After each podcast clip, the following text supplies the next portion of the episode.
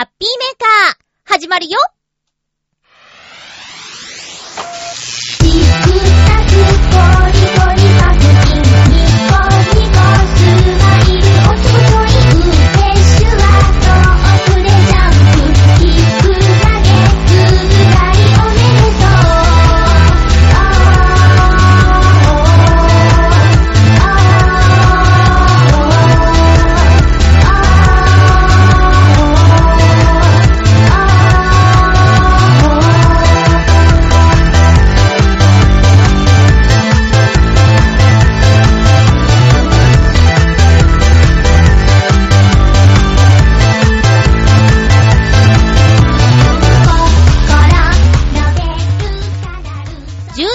よっか、まゆっちょのハッピーメーカー。この番組はハッピーな時間を一緒に過ごしましょうというコンセプトのもと、ちょわへよ .com のサポートでお届けしております。じゅういちがつですよ。じゅういちがつだって早いですね。このいちねんかんは永遠に続くと思ってたんですけど、またリズムが戻ってきた途端に慌ただしい日々を過ごしているまゆっちょです。今日も最後までいちじかんよろしくお願いします。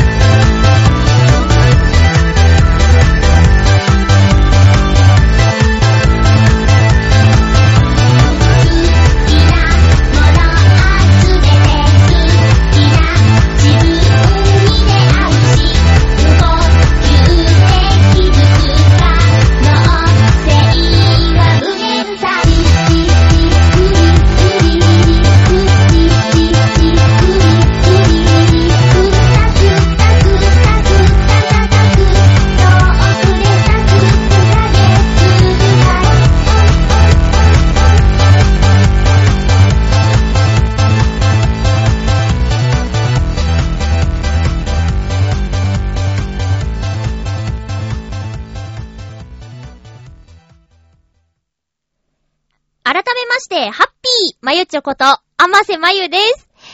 台風にじゅうごうが発生して日本に近づいているらしいですね。じゅういちがつに台風が発生することはあっても、日本に近づくのはじゅうねんいじょうぶりなんだって、さっきミヤネ屋の気象予報士蓬莱さんが言ってた。蓬莱さん好き前も言ったことあるかもしれないけど、あの蓬莱さんと宮根さんのやりとり好きなんですよね。じゃなくて台風にじゅう号ね。台風にじゅう号はなんだか今のね、今この月曜日収録している月曜日の段階での予報だと、木曜日金曜日あたりにこの関東浦安近辺には影響があるんじゃないかみたいな天気予報になっておりますけども、これがねちょっと困りますね。木曜日はね、屋外でちょっと遊ぶ約束があるのですよ。だからさ、だからさ、どうにかならんかな。でもね、早く来てもらっても困るんですよね。水曜日もね、ちょっと予定があるのでね、外で遊びたい予定があるので、この秋のさ、ちょうどいいこの季節って、外で遊びたいですよね。お出かけしたいですよね。まあ、朝晩の気温差は激しいんですけど、なんてのかな、この風が一番気持ちいいんだよね。春のぬるっとした風もまたね、寒かった日々に別れを告げてみたいな感じでいいんですけど、このもうちょっとで凍えてしまうよっていうこの初冬の感じ、まあ、秋ですけど、秋が一番好きなんですよ。食べ物も美味しいし、なんでしょうね。ちょっとこの、今週の、その、木曜日はほんと勘弁してほしいな、台風さんよーって感じで、進路がね、もうちょっとこう、海寄りをビューンって言ってくれればいいんですけど、これ以上日本に近づかないでほしいですね。まあ、ね、そうは言ってもさ、島に住んでる方もいらっしゃるから、うーん、こればっかりはなんとも言えないですけど、ただまあ、じゅういちがつの台風って、ちょっと珍しいかなって、気がしました。台風にじゅう号。びっくりしましたよ。びっくりしたといえばね、あの、さっき、ちょっとふつおたで、というか、テーマの中に書いてあった、そういえば的な話でね、え、きよきよさんからいただいてたんですけど、バックトゥーザフューチャーフォーをやるらしいですねっていう内容だったんですよ。来年の夏公開で。で、知らなくて、びっくりして、あの、予告動画を、特報動画を見たんですけど、やる必要あるって今の段階でちょっと思っちゃって。私、バックトゥーザフューチャーはね、ベスト映画と言ってもいいぐらい好きな映画なんですよ。で、ね、一般的には、ワン、ツー、スリーとか続編が出ると、どんどんちょっと魅力がなくなってしまうと言われている中で、このバックトゥーザフューチャー、全然言えてない。バックトゥーザフューチャーシリーズは、スリーでしっかり完結してるんですよ。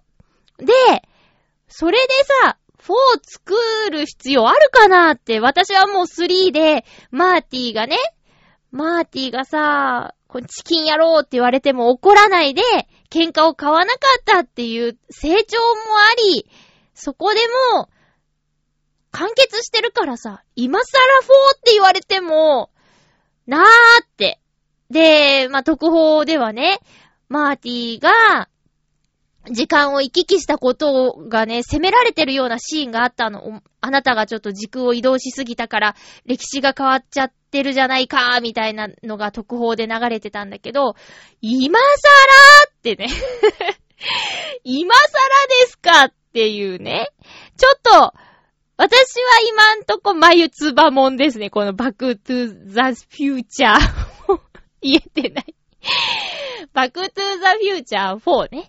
は、ちょっと、え、やるのそうなの楽しみっていうテンションになれない感じがありまして。やったら見ちゃうんだろうけど、見ちゃうんだろうけど、期待はそんなにというか今んとこ全然してないですね。え、なんでやるのっていう。感じなんですよ。ちょっと熱弁しすぎましたかね。どうですか？その映画ファンの皆さん、今ちょっとタイトル言うの逃げましたけど。えーと、ねえ、どうでしょう？もし好きだよっていう方がいて、フォーをやると聞いてどう思われましたか？何か感想がある方がいたら、あのメッセージください。よろしくお願いいたします。まあちょっと、あの、季節的には、時事ネタ的にはずれてしまったんですけど、皆さん、ハロウィーンは、えー、何かしましたか？お子様がいる方は、あのー、ね、何かしらのイベントをやったよっていう方もいるかもしれないですけど、あのー、私は、基本的には、お祭り、イベントごとに乗っかるのは大賛成なんですけど、このハロウィーンについては、ハロウィンハロウィーンについては、あの、完全に乗り遅れてしまった人種でございまして、えーっと、ディズニーが好きだからね、ディズニーランドでのイベントとしてのハロウィーンは、もう、毎年のように参加して、あの、参加っていうか、見るっていうか、行くっていうかね、そんな感じなんですけど、その、その存在自体は知っていたし、うーん、ハロウィンっていうものがあるっていうのは知ってたんですけど、じゃあ収穫祭ですって言われて、じゃあ私はどうしたらいいのかっていうところは特に突き詰めず来たんですよ。ディズニーでも、ディズニーランドの方では、全身仮装 OK ってことで、仮装して入園する方の存在も見ていたし、すごい気合の入り方だなーとか、そんな風に感じていたわ。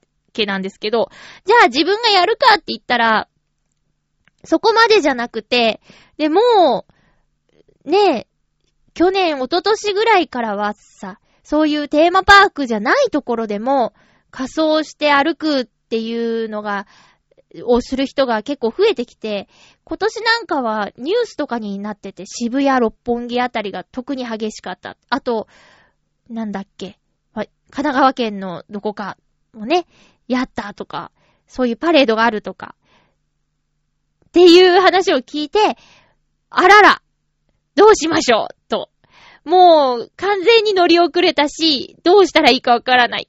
で、あのー、まあ、ディズニーについてはもう大元がアメリカだから、そこのお祭りを見せていただいてるっていう感じで、えー、イベントに行っていたんだけども、じゃあ自分がやるとしたらって思ったら本当にわからなくって。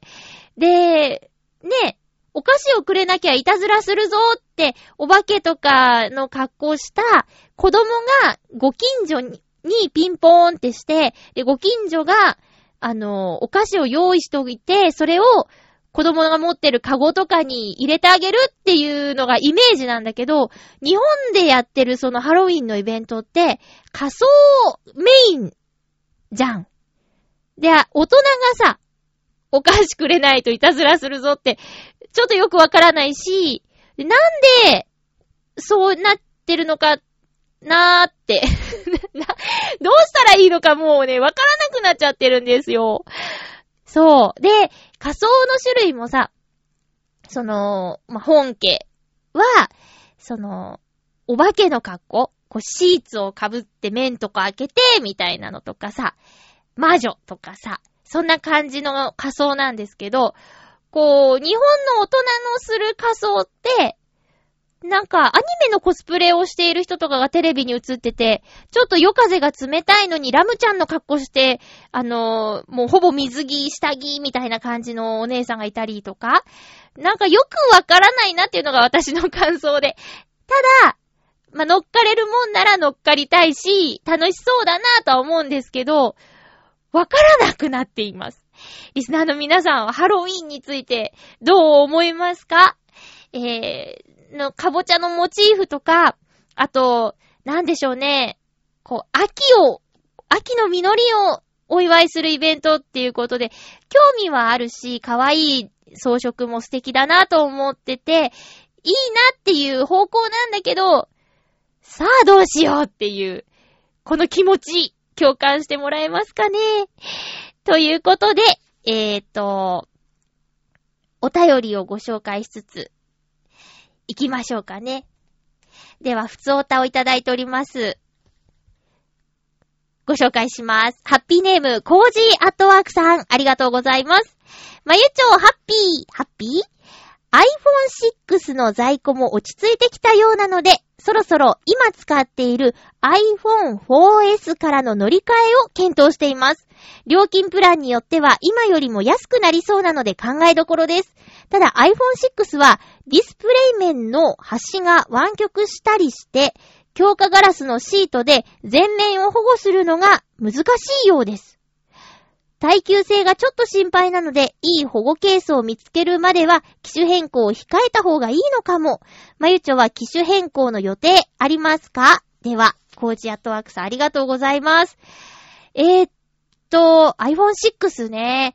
そうですね。今ね、アイフォンファイブ か、が、まあ、ちょうど丸にねん過ぎたところになりました。で、なんでしょう、あのー、バッテリーの持ちがね、まあ悪くなりまして、うん、つむつむやっちゃうからかもしれないけど、ちょ、ちょっとね、その、もし、そのにねん超えてるからとか、そういうことだったら、機種変更もありかなーって思ってるんですけど、アイフォンシックス って、大きくなっちゃうんですよね、ちょっとね。うん、その、iPhone プラスじゃなくて アイフォンシックス ね。シックスは、そう、今でギリギリなのでメールを片手打ちするのとか、それでも片手じゃちょっと厳しいから両手でって感じなのに、それが、あの、アイフォンシックス はさらに大きくなるのかって。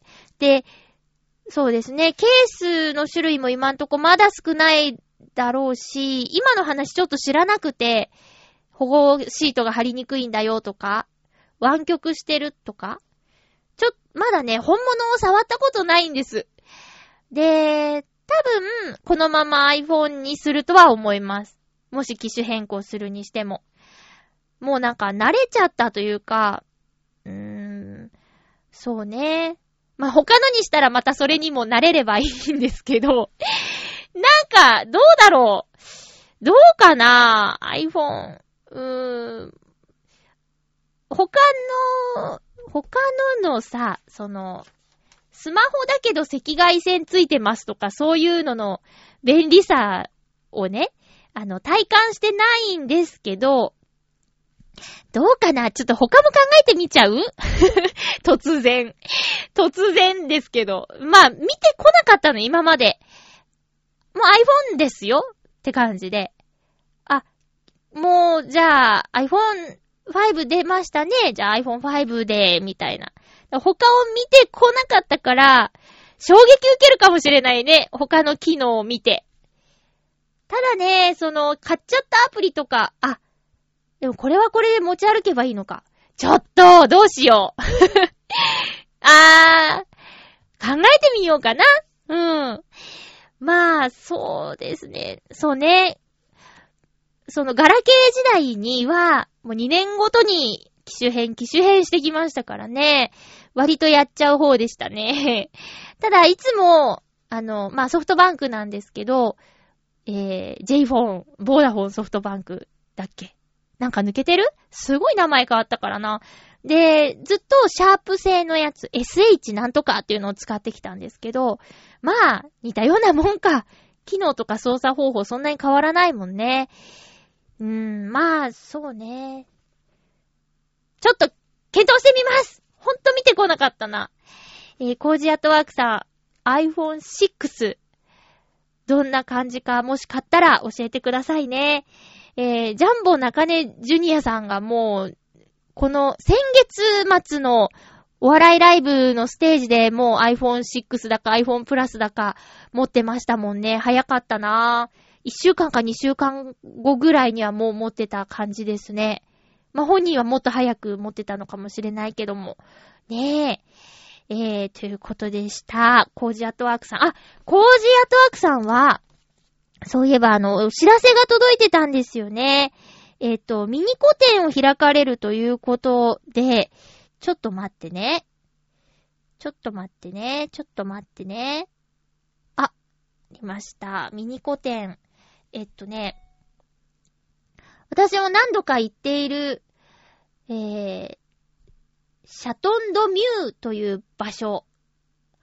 えっと、銀座にあります、猫専門美術ギャラリー&ショップシャトンドミューというところで、えー、しっぽ追いの近況というミニミニ個展を開かれるそうです。じゅういちがつじゅうさんにち木曜日からじゅういちがつさんじゅうにち日曜日までじゅうにじからじゅうはちじさんじゅっぷん水曜日定休日です。詳しくはシャトンドミューのホームページをご覧ください。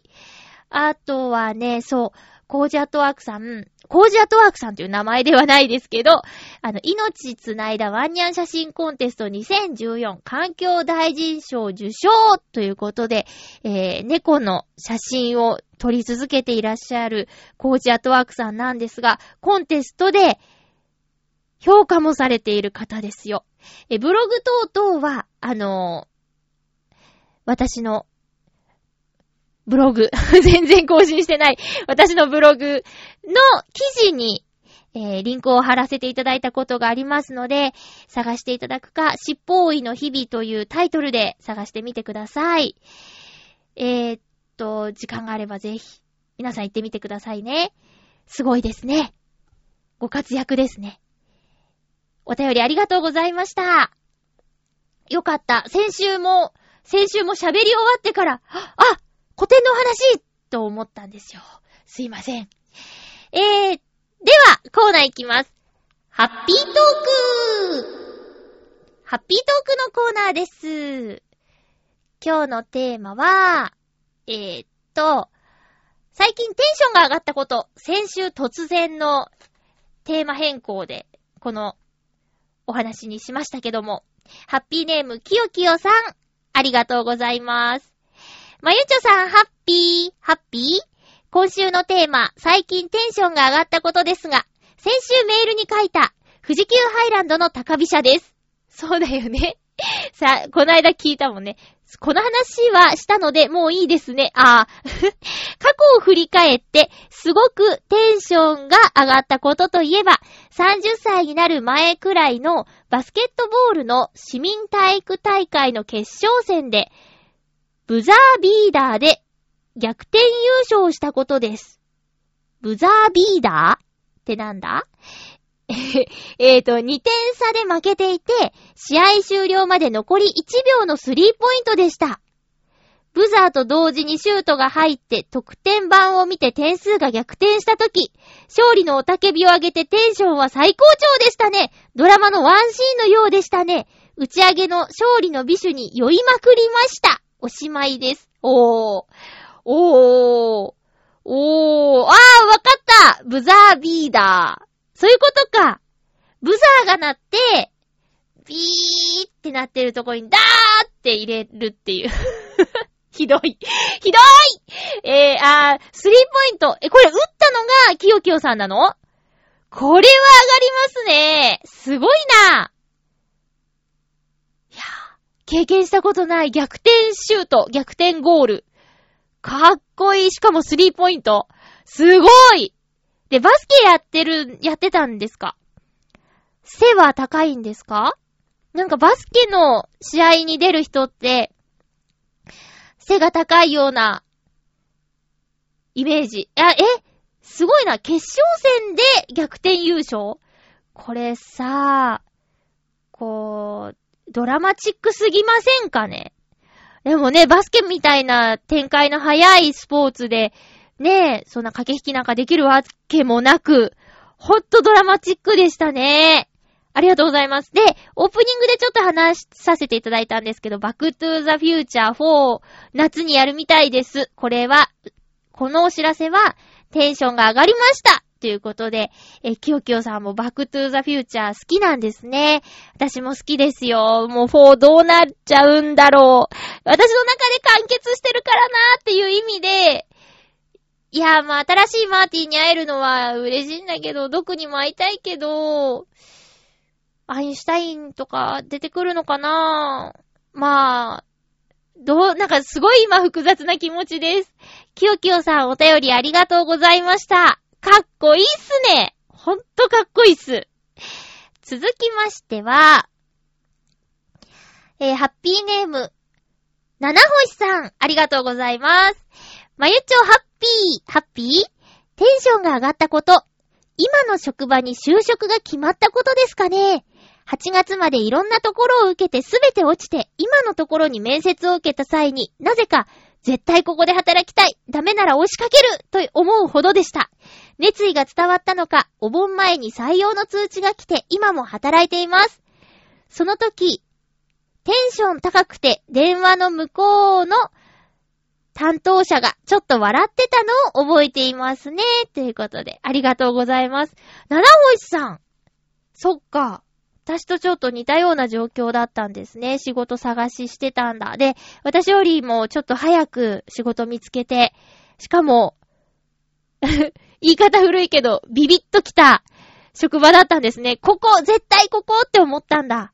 よかったね。そういうのって伝わるんですね。そういう熱意をさ、あのー、しっかり受け止めてくれるいい会社だよね。ありがとうございます。頑張ります。ありがとうございます。って、こう、なんだろう、テンション高く返答したら相手笑ってたっていうのいいよね。うん。で、実際入ってみても、今どうですか？思ったような職場環境ですか？今も頑張れてるってことはそうなのかな？何系なのかな？何系の仕事なのかな？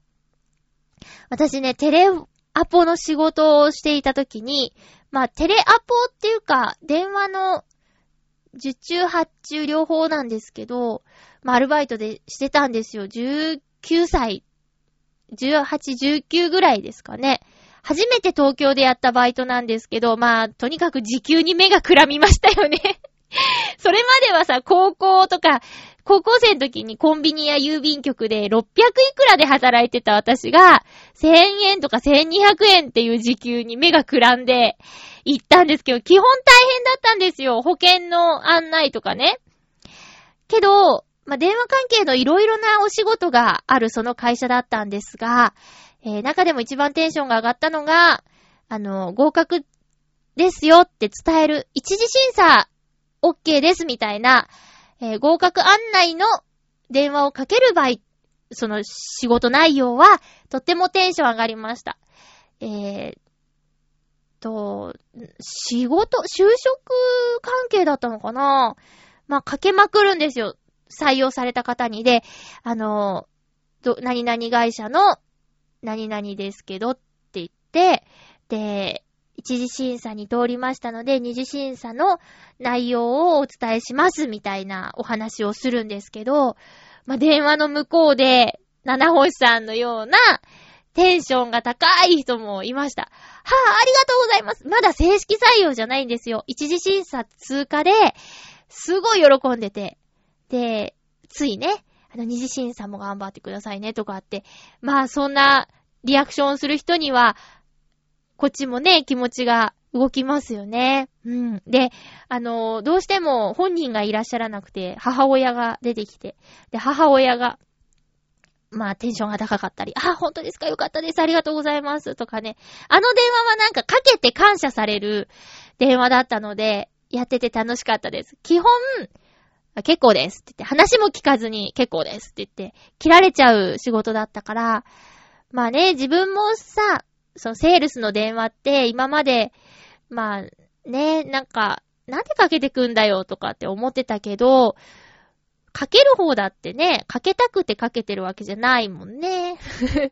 だからそれからは、もしそういう電話かかってきた時には、せめて、あの、丁寧に切ろうと。丁寧に切ろうって、そのかけてくる相手のこともわかるようになったので、いい経験だったなって思います。うん。そのバイトは本当面白くてね、映画のアンケートとか、なんかエンターテインメントのアンケートもあって、その、今から読み上げるキーワードで聞いたことがあるものを教えてくださいみたいな。流行りをちょっと調査するみたいなお仕事もありました。それもね、あの、時間がある人は相手になってくれるけど、忙しいのに電話かけてきてなんだよみたいな感じで怒られたりもしてね、うん、話が盛り上がるとちょっと盛り上がりすぎて大変なことになっちゃってたんですけど、逆に一人暮らしでさ、話し相手が欲しいお兄様とかにかかっちゃうとさ、なんかね、あの声も声だし、私のなんか全然関係ない話とかになっちゃったりして、あ、お客様そろそろ失礼いたしますなんてね。まあ、とにかく働くって大変ですよ。七星さん、今の仕事場で頑張ってくださいね。私も頑張ります。続きまして、ちょっとね、話が脱線しそうになっちゃった。脱線したね。えーっとハッピーネームフクロウのキスさん、ありがとうございます。まゆちょさん、皆様、ハッピーハッピー。今回のテーマ、テンションの上がったことについて。私の場合、喜びなどで感情的にテンションが高くなったことはありません。おー。ただ、フェンシングの試合などで強い選手と戦っている間と、自分の研究を進める上で欠けていると感じていた内容について論じている文献を見つけたときは、感情的には冷静だけど、頭の中の処理速度は異常と言えるくらいのハイテンションになります。この状態になると、機械を使って確認したことがあるわけではないのですが、おそらく脳内の血流量が増えて、血管が拡張してピンポイントで頭痛がするので、ほう、その瞬間に自分の脳のどの部分が活動しているのかわかる気がしています。かっこいい。すごいな。えーっと、頭の中の活動する場所がほぼ瞬間と言って良いくらいの非常に短い間に次々と変化する感覚は面白いですよ。笑い。ただしこの状態は普通さんじゅっぷんが限度で、無理やり続けてもいちじかんは続きません。そしてその後ふつかかんは頭痛が収まらなくて苦しい思いをしますね。この頭痛は非常に苦しいです。苦笑。それでは。何？もうすごくすぎてよくわからん。えー、えー、っと、えー、っと、すごいこと発見して、ファー、うわー、いいもん見つけたねーって、脳内は活性化してるんだけど、それが表に出ることはなく、で、ここが今脳が動いてるってわかるぐらいに、ドクドクする感覚があるんだけど、その後ふつかかんも頭痛なんだ。えー、しんどい。それさ、もしかしたらですよ、わかんないですけど、あのね、こう表に出すことによって頭痛は解消されませんかね。そのなんていうのかな、えーとヒーローズっていう海外ドラマ知ってます？まあ、ヒーローズは知らなくてももしかしたらマシオカっていうあの日系アメリカ人さんの俳優さん知ってますかね。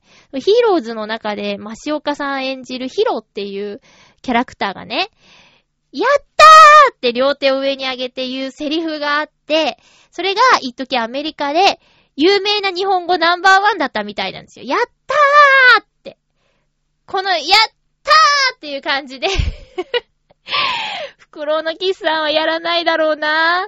なんかこう解放することでこう頭痛頭痛がねしんどいじゃん、二日間もなんとかなりませんかね。それね、その新しい何かを発見したりとか、フェンシングの試合とかでこういうなんだろうドキドキワクワクする感じがあるのはすごくいいことなんだけど、その後のね後遺症的なものがこれはきついですね。私はあまり頭痛とかならないんですよ。たまーになるからたまーにがすごくしんどいんですけど、だからねえなるべくどうどうなんですか。頭痛ってやっぱり皆さんきついでしょ。ずうーん出ない方がいいですよね、なるべくなら。どうかな、どうしたらいいんだろうね。いやでもここが今働いてるって頭の中のある部分が活性化してるのがわかるってすごいよ。感覚が鋭いのかな。そこまで動かした経験がないのかな私。頭使ってないもんな頭使うーん、そうですね。そっか。いや、でもその、表立ってはないけど、内側にこう、ファーっていうのがあるよっていうのは、あの、多分、一般的には多くの人が今そうなんじゃないかな。私、たまにね、朝早い電車とか、夜遅い。まあ、夜遅いより朝早い方が、あれれって思ったりするんだけど、まあ皆さん大体一人で乗ってるじゃない。通勤とかの時間帯で。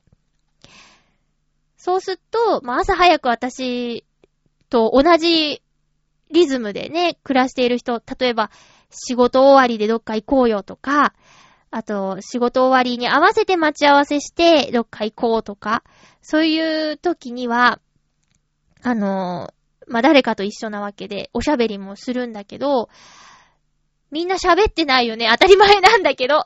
当たり前なんですけど、うん、一人でいるからね、喋ってないですけど、多分内側ではいろんなこと考えて、あの、心は動いてるのかなって思うとちょっと面白くなっちゃったりしてね。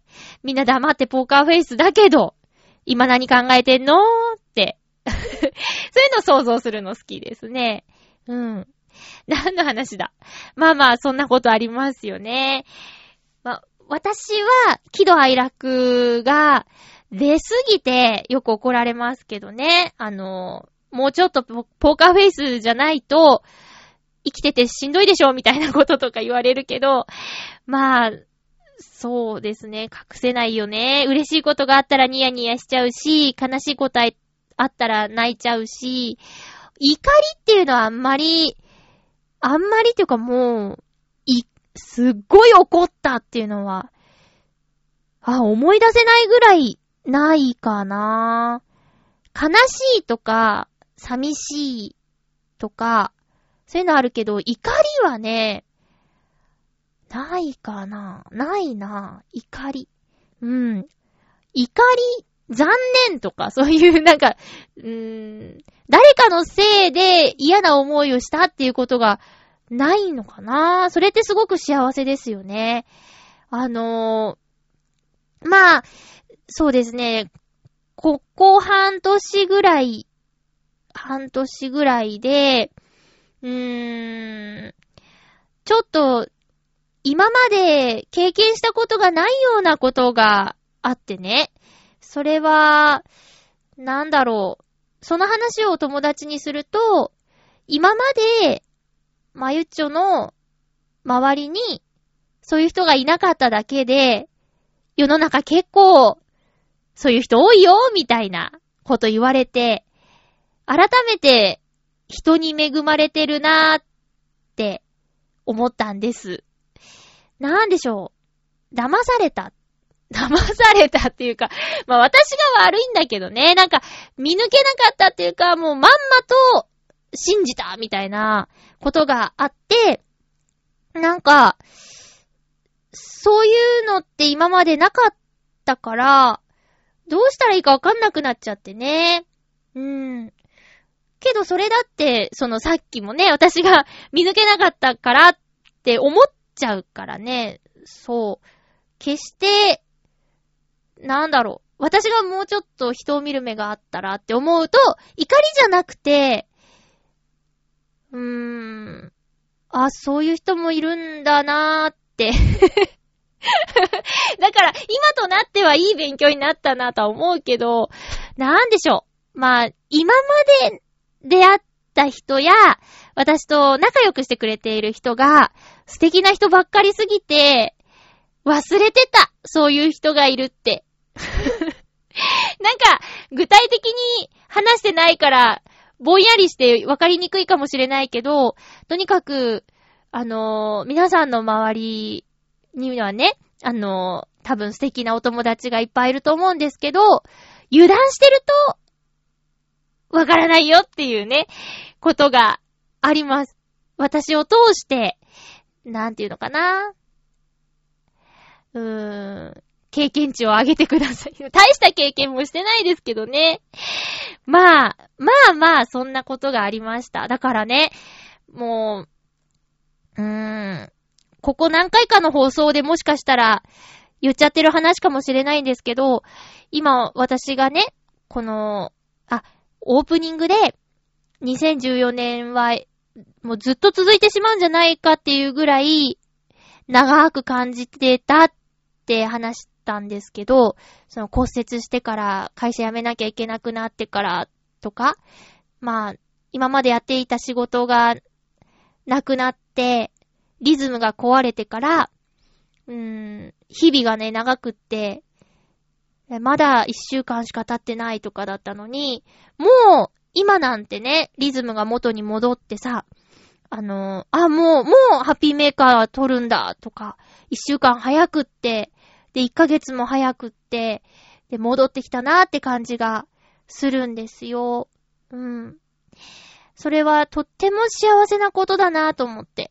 で、私がね、こう、今までの、なんていうか、コミュニティ、うん、職場職場は一つのコミュニティだったんですけど、を離れることになってからの人間関係っていうか、うーん、そこで、なんだろうな、なんか、すごく言い方悪いんですけど、こう、ふるいにかかった感じがするんですよ。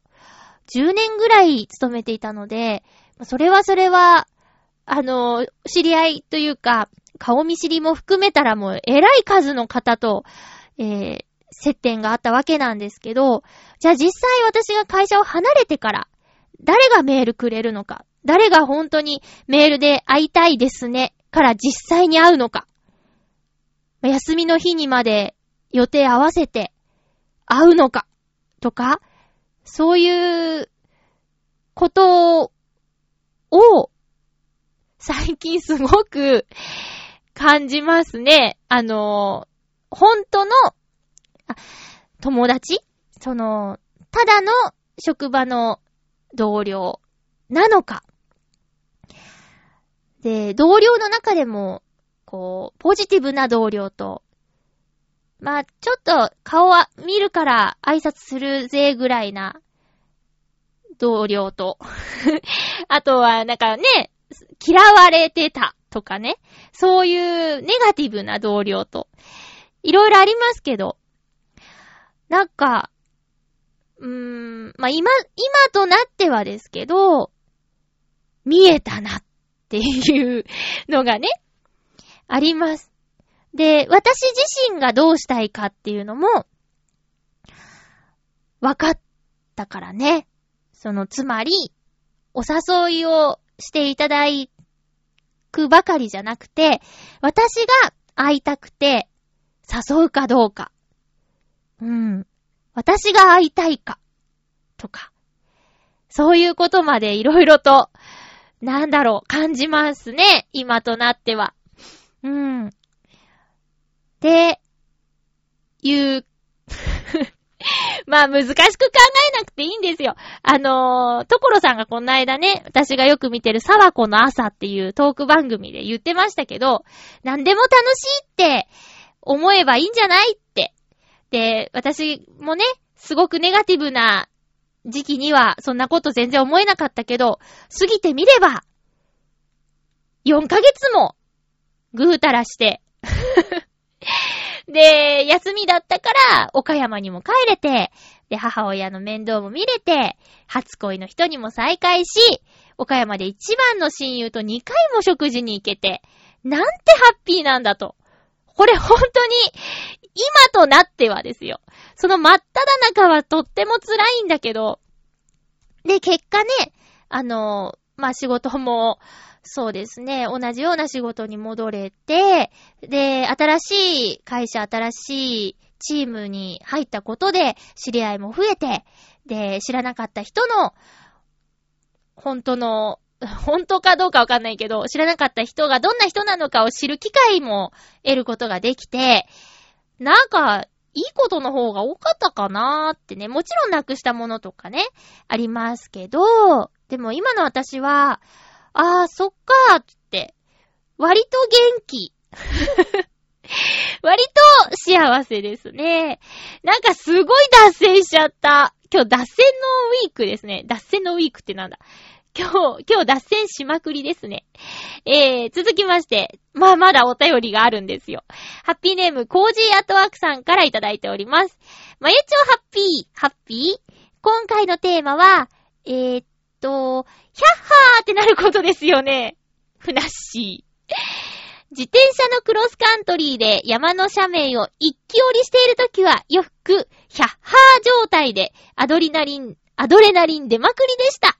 バイクで飛ばしてもこの感覚はなかったので、重力に引っ張られて落っこちるのが良かったのかも。絶叫マシンなどは嫌いなで、ん?絶叫マシンなどは嫌いなのですが、もっと危ないはずのこれが好きだったというのはどういうことでしょう。では、ありがとうございます。コージーアットワークさん、私すごくその感じわかります。あの、絶叫マシンはダメなんです。子供の頃から苦手なんですけど、私の住んでいたショーパークヒルズっていうね、団地うーは丘の上にあって、元祖ヒルズ族だってね、当時の同級生は最近飲んで言ってましたけど、えっと、坂なんですよ。で、にこ学校行くときににろせん大きな坂があるんですけど、ひとつは緩やかで、ひとつは急な坂なんですよ。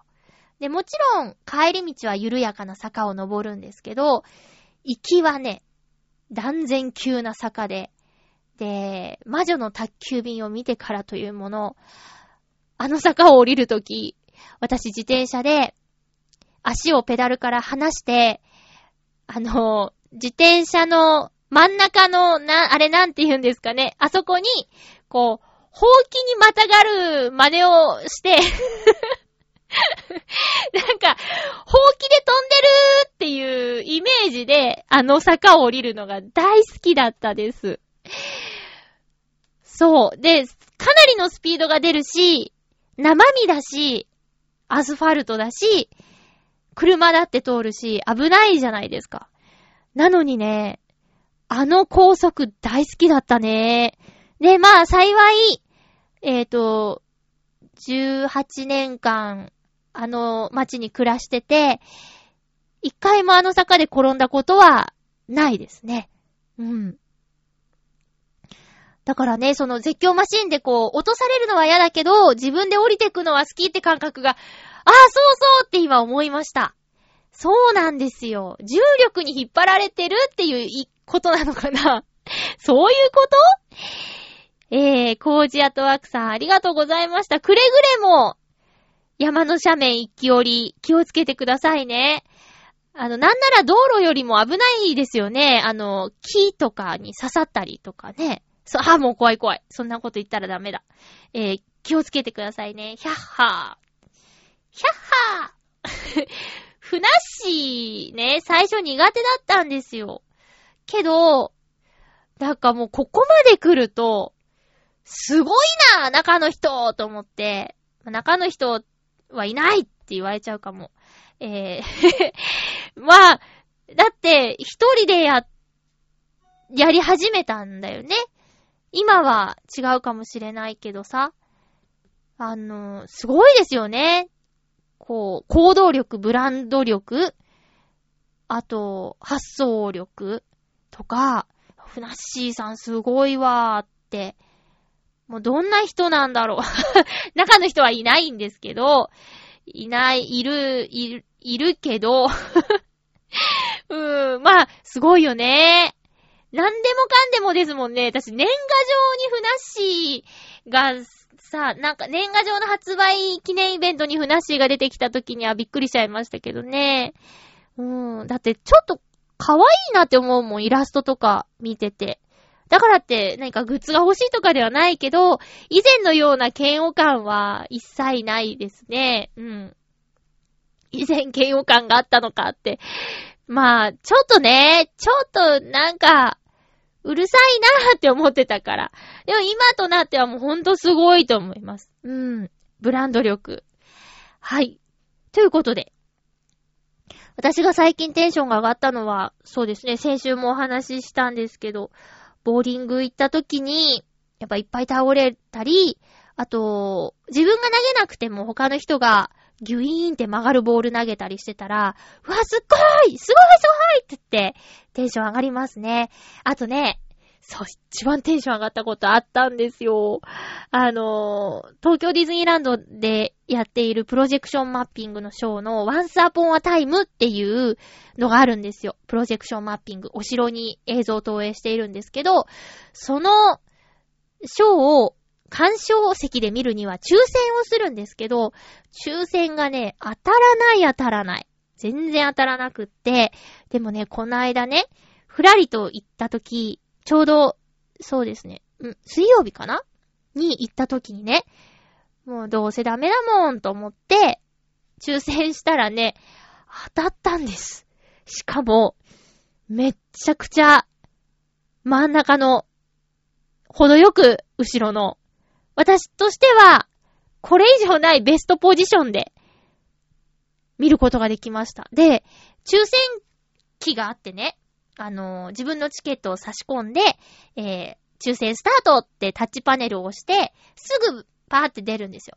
で、今まで、トゥルルルルーンっていうすごく悲しい音とともに、残念でしたっつっていう画面しか見たことなかったのに、その日はね、チュリリーンってなんか、綺麗なキラキラーンって音と、おめでとうございますって出て、あれはね、あ、もしかしたら、そう、その時一人だったんです。一人で行ったんですけど、その時にヒャッハーって言えなくって、やっぱフクロウのキスさんのように、内側で、えぇーって、当たったってなって、ちょっとね、あの、立ち尽くしてたんですよね。わあ、当たっちゃったって。そしたら、係のお兄さんが来て、おめでとうございますって声かけてくれたから、初めて当たったんですってって、感情を少し吐き出すことができたから、あの、頭痛くならなかったです。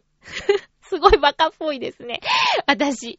えー、ということで、あのー、当選確率 ななパーセント と言われている、えー、ワンスアポンアタイム、あれ ?ななパーセント? じゅうに とか ななパーセント? とにかく、あんまり当たらないと言われている。しかも、年間パスポートの人は、外れることの方が多いんじゃないかっていう、噂のワンスアポンアタイムに当たって見てきたんですけど、すっごいっすよ、あれ。あの、遠くから、ちらーっとしか見たことなかったんです、今まで。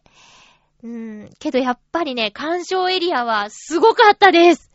これはね、あの、ディズニーに特に興味がないよっていう方でも、プロジェクションマッピングってすごいやーっていうテンションで楽しめると思いますよ。ぜひ見に行ってください。いちがつからさんがつの特別のイベント期間中には内容が一部変更になるみたいなので、内容が一部変更になる前にシンプルバージョンのを見ることができてよかったです。そうじゃないとどこが変わったのかよくわからないことになっちゃいますもんね。えー、ということで、私の最近ヒャッハーってなったこと、テーマ違う、テンションが上がったことは、Once Upon a Time、抽選に当たったことでした。以上、ハッピートークのコーナーでした。えー、それでは、うーんとね、普通歌はね、今日もうないんですよ。あのー、ノートンノーツのライブなんですけど、えー、告知をここでしときましょう。いちがつさんじゅういちにち土曜日のじゅうはちじ開場、じゅうくじ開演。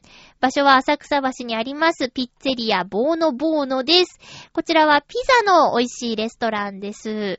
チケット代は無料ですが、お店でお食事、ごい、お飲み物、たくさん頼んで楽しんでくださいね。ノートンノーツの復活ライブということで、えー、他の方を特に呼んでいるとかそういうことはありません。あの、ゆるりゆるりと、まったりとやっていこうと思っております。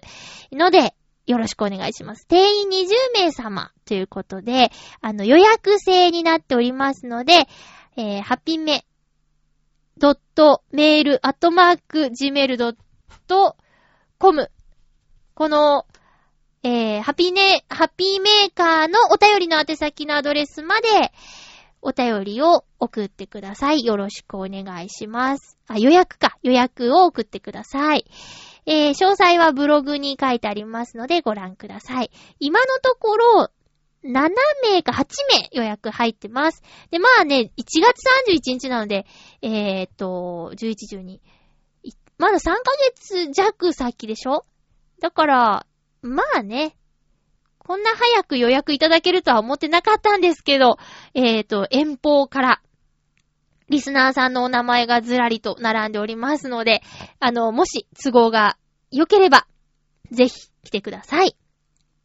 よろしくお願いします。それでね、そんなノートンノーツの、あの、新曲の作詞をね、しなきゃいけない、まあ、悠長なんですけど、あの、テーマを決めて、書こうと思って、で、全然進まないんですよ、詩が。以前はさ、月にいっきょく新曲を発表しようというテーマのもといちねんかん活動してたので、あの、毎月詩を書いていて、スルスルと、なんか、コツみたいなものを掴んだのか、それとも、降りてくるのかよくわからないんですけど、スルスル書いてたんですよ。ただね、なんかもう、何年も、よん、ごねんも書いてなかったので、詩の書き方を忘れてしまって、たのかなーって思ってたら、その書こうと思ってたテーマがね、もうすでにノートノーツにある曲だったんですよね。で、テーマはあの再会っていうことでね、書こうと思ってたんですけど、再会をテーマにした歌ってさ、もみ色の歌っていう、もう私たちの中でとってもいいねって言っている曲が再会をテーマにした歌で、で、これ以上のものが書けないということに気づいたので、テーマの変更をして、まあ、そうですね。今週中には、りょうたくんに渡したいな、と思っています。もっとね、なんかあんまり悩まないで書けてたと思うんですけど、なんでしょう。いかんね、頑張らないとな。